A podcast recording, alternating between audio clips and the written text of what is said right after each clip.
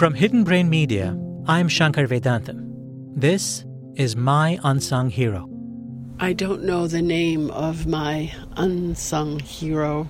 I'm 75 Hi, Shankar. I would like to talk about my hero. My unsung hero is the man in the Panama hat on the flight to Boston. As the plane neared touchdown, and he just says, Today you, tomorrow me. And I never saw him again. Today's story comes from Lesha Day. In 2017, after a long battle with Alzheimer's, Lesha's mother, Stephanie, passed away. But years before that, before anyone knew about her disease, Stephanie was living a pretty normal life. She would often make the 45 minute drive to visit Lesha and her two granddaughters in another part of Connecticut. It was a route she had driven hundreds of times.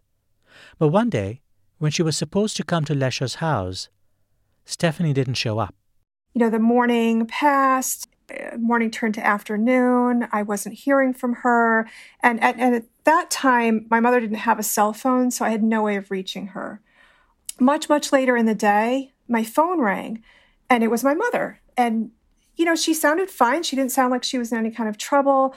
She was actually laughing. So I, I said, "What what happened, Mom? I, I, thought you were supposed to be at the house." And she said, "Oh, I, I have a story to tell you." Uh, it turns out she was headed in my direction, and and she just completely missed the highway exit to my town, and she kept going, and she must have driven a really really long time, at least an hour, uh, because she ended up leaving the state of Connecticut. And by the time she realized that she was lost uh, it turns out she was she was in rhode island. So when she realized she didn't recognize the landscape the highway signs everything looked different. She pulled over to a gas station and i think she approached uh, a young man at one of the pumps. And you know she must have explained to him that she was lost. And I, I think it probably in the conversation that she had with this stranger, he must have realized that my mother suffered from memory loss. I'm guessing he saw that she had Connecticut plates and maybe she seemed confused. So, so this perfect stranger uh, did something I think is pretty remarkable. Um, you know, he, he could have done nothing at all, but instead, what he did was he told my mother to go ahead and get back in her car and follow him. And so he drove from wherever they were in the state of Rhode Island all the way into the middle of, of Connecticut, to central Connecticut, where she lived. And he kept her in his rearview mirror the, the entire time.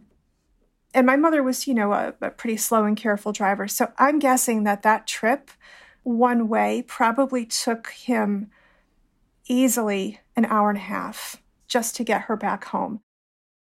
Soon after that incident, when Lesha was visiting at her mother's house, her mother opened a kitchen drawer and pulled out a tiny slip of paper. It had the man's name on it, Jason, and a Rhode Island phone number. Lesha says she meant to call him so many times to thank him, but time got away from her. And now that slip of paper is lost. She thinks about it a lot and about what she would say to him if she had the chance today you could have done nothing. You could have just driven away. So I would say thank you. Thank you for saving my mother's life. Thank you for preserving her dignity that day. Thank you, Jason.